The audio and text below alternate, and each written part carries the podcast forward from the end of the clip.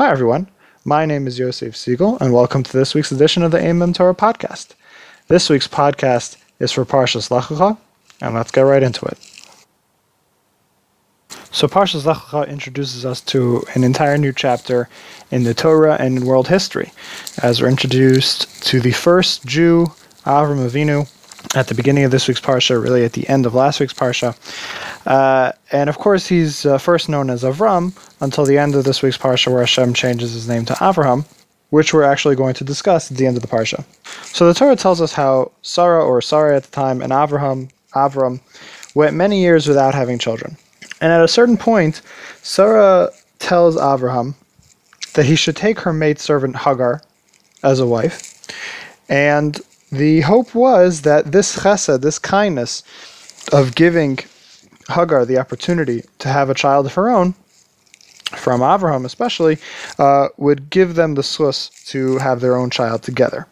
And we actually see the same thing was uh, imitated years later uh, with Rachel Imenu, that when she was not having children, she, suggested to Yaakov that he take uh, Bilhah and uh, that the same process would take place, that, that through Bilhah, uh, having children with Yaakov, Rachel and Yaakov would then have their own schus to have children together.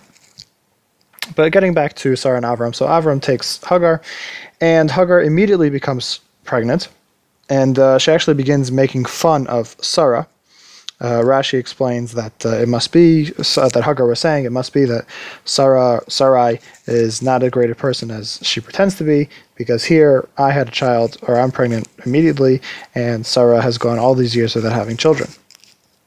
So Sarai goes straight to Avram, and uh, this this is uh, in Perek Tes Zayin Pasuk uh, the pasuk says, "Vatomer Sarai el Avram." Sarai says to Avram, "Chamasi alacha my injustice is upon you. This is your fault.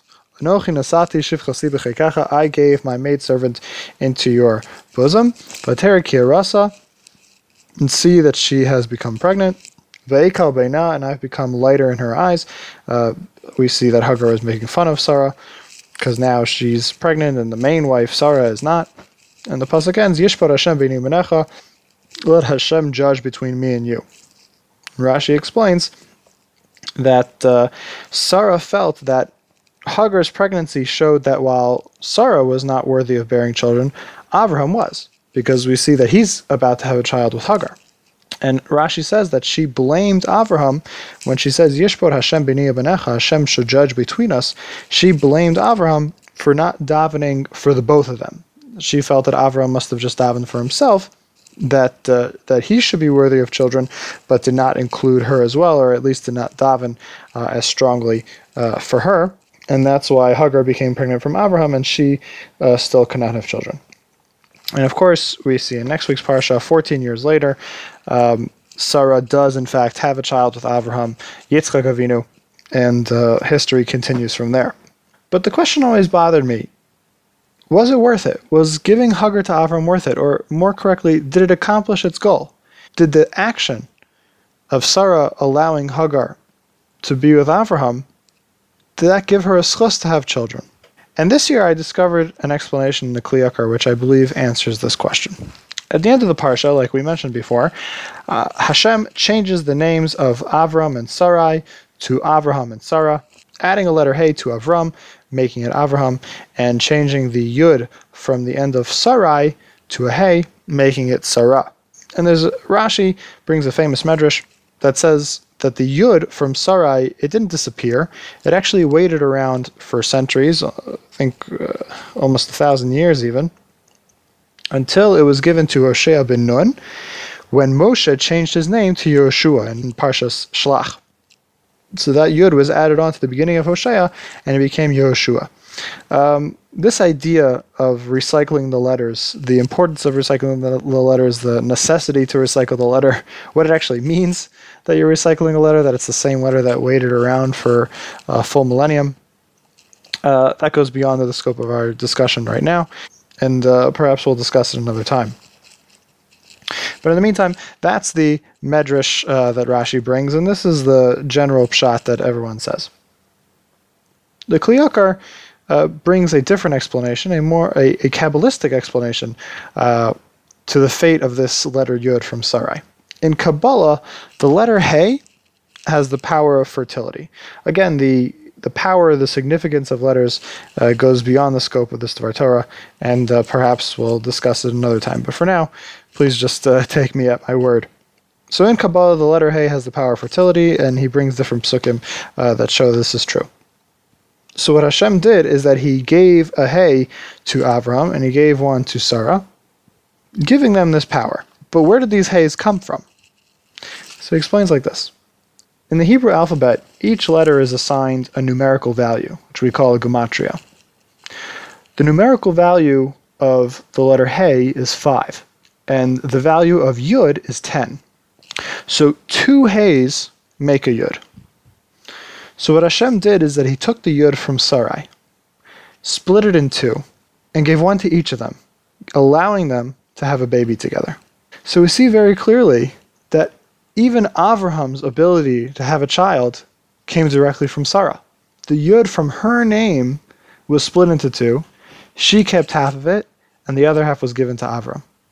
So even his power of fertility, even his schus to have a child, came from Sarah. And to me, there's no doubt that this came directly from the act of chesed that Sarah did with Hagar. The schus that Sarah had to give this power of the Heys to both of them, to both herself and Abraham, was a result of this act. Her sacrifice led her to becoming the mother of the entire Jewish nation. And it's interesting, just as a side point, that with all the troubles we have nowadays from the nation of Yishmael, Sarah would not have been able to have Yitzchak without Hagar having Yishmael. Just something to think about. Another topic perhaps to broach uh, for another time, but just something I wanted to put out there uh, as to why that had to be and, and to think about over Shabbos. But to, but to me, I, am I'm, I'm positive that that this is uh, that this is a, a raya, this is a proof that the act that Sarah did uh, to give Hagar to Abraham led to her schus of being able to have a child with Abraham.